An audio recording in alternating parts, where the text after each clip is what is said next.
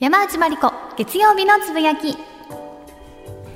こからはスタジオ部員山内まりこさんのコラムのお時間です。今日は大阪の中之島美術館で開催中の展覧会。はい。決定版女性画家たちの大阪展行ってきました。のと去年大阪の日本画っていう展覧会があってこの番組のこのコーナーでもね取り上げたんですけどもそのオープニングで言った通りその展示の中にも予告があって、えー大阪の日本画展でちょっとだけね触れられていた女性画家に焦点を絞った女性画家だけの展覧会を、えー去年12月から開催していて、えっと、今月の25日までやってます。すっごい楽しみにしていてねこれね、結構私の友達でも東京からわざわざ見に行ってるっていう人結構いました。うんで、まあ、あとなんで大阪には女性画家が多かったのかっていうと、うん。あのまあ、大阪の方だったんだそうですそうです。そうあの東京から、えっと、大阪に来ていたっていう人もいるんですけども、うん。基本的にはみんな大阪に生まれ育った大阪の人たち女性たちが、まあ、画塾ですよね。なんかうん。絵習いに行く画塾がなんかこの時代、まあ、明治から、まあ、昭和初期にかけてって大体男女別学だったし、まあ、基本的には男性メインなんですよね。うんでも、えっと、大阪だけは男女共学の、えー画塾があってでそれでなんか女性が教養として、まあ、書画を習うっていう文化があって、まあ、あのうん。女の子がピアノを習うみたいな感じで、で、まあ、女性も、まあ、絵を習うっていうのことが一般的だったんだけれどもそんな中大正元年に島清園っていう画家が文展っていうのは観展ですよね。あのとオフィシャルなく国がやっていますみたいな、うん。えー展覧会に入選してそれですごい大注目を集める、うん。ただ絵を習ってるだけじゃなくって展覧会に出したら、まあ、そこでね男性の中に女性の作品が混じっていても作品が良ければちゃんと賞をもらえるっていうので、おやればできるみたいな感じになって、それですごい更新がね奮発して後に続いていったっていうことがあって、ちょっと今お手元にあるこの写真見てもらっていいですか、はい。女4人の会っていうとこの右から2人目のえー方が島清園なんですけども、も。うなんかね女性が4人お着物で並んでらっしゃって、はい。後ろにこう掛け軸みたいな絵がうん4枚あるわけですね。そうそれぞれが描いた絵ですね。これ作者が自分の絵の前に立っているっていう絵なんですけども、はい。これが、えっと、女4人の会っていうこのグループ展ですよね。で、えっと、大阪の高島屋今もありますあの高島屋でこの展覧会を開いた時の写真。もうこの写真かっこよすぎますよね。でこれあれなんですか？その女性画家の皆さんが、うん。いわゆる美人画みたいなものを描いてるわけですか？そうなんですそうなんです。美人画をまあうんもともとね美人画を描くって文化があって、はい。男性の画家も描いてたんだけども、女性がさらにまあその美人画を描いていてでこの時はえっと、伊原西鶴ってこれもあうん。の大阪の、えっと、作家のうん「え公職五人女」をテーマにした作品をそれぞれ描いているっていう。もうめちゃくちゃかっこいいいい写真で、うん。あのこれを見た時に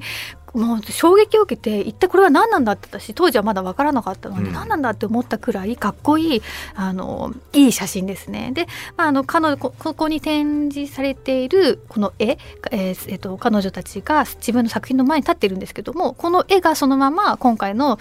展覧会ではかかっていたり見ることができました。うんはい、で、まあ、大正からの昭和初期、まあ、ここまで女性たちが、ね、才能を発揮していたっていうのはすごい結構驚きですよね。この頃ってやっぱり女性がそういうふうに表に立って何かを、えー発表するみたいなのが少ないタイミングってことですかかなり。少ないしできなへいできないまんま結婚して、うんまあ、子供を産んでっていうのがうん。女の人の人生だった時代に、うん。まあ、絵の才能を発揮すればこうやって、うん。まあ、注目を集めるっていう。なんかあのこの時代結構アイドル的な人気があったみたいなんですよね。新聞にこういう写真がね、うん載ったりしてやっぱりあの注目を集めるっていう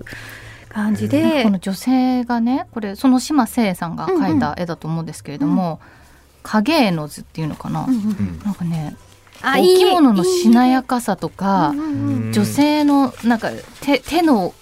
動き感躍動感とか、うん影になってる感じとかがすごい精密なんですそね。うなんですよね。あのはっきり言って全然男性のね、あの有名な画家が描いた作品と全然全く遜色はない、はい。けども彼女たちはやっぱりこれだけ絵が描けても、はい。まあ、その後結婚したりなんなりで、えーなかなかこの時代ほど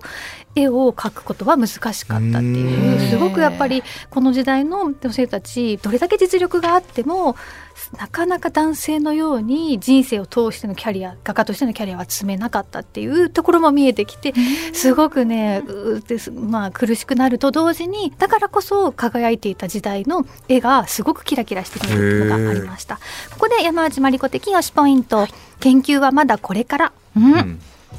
もうまあ女性画家だけを集めた展覧会っていうのもかなりレアなんですけどもなんかこれ実はねあのこの前身になってる展覧会が2006年に開かれていたそうで「うん、島清園となにわの女性画家展」っていうのが、まあ、2006年の時点で一応あったんですね。でも、うん、この2006年ってまだまだジェンダーへの興味関心が今ほどではなかったから、うん、なかなかこの、えー、女性だけの展覧会っていうのを開けなかったみたいなんですね。でも最近ここ数年本当にあの一般の人たちもジェンダーへの興味をね持つようになってどんどん発信するようにもなってそれが研究者さんたちの後押しをする形でおそらく今回これだけ大きな特別展が開催できたんだなって、うん、もうなんか今始まった研究じゃなくて長年本当10年、うん、20年ももっと、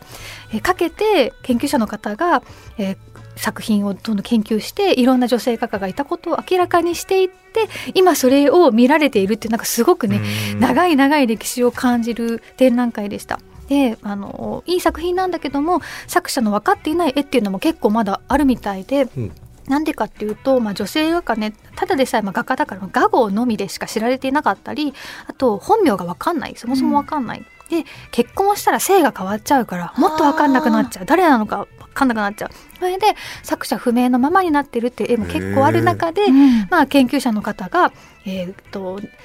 すごくこう淀淀殿だったかなの絵とかを誰のものかわからなかったものを研究してこの人ですっていうのを突き止めたりしてて、そういうのをね解説を見たりするとなんかすごいドラマを長いドラマを見ているような感動がありましたね。あのまあ、大阪まで行く価値のある展覧会だなと思いました。今月ね25日までなのでよかったら皆さんぜひぜひ足運んでみてください、今日は大阪中之島美術館で開催中の決定版女性画家たちの大阪展。いいですね。なにわは春も早く来るらしい。そう。春っぽい 山内真理子月曜日のつぶやきでした。お知らせの後は桂宮治の座布団5です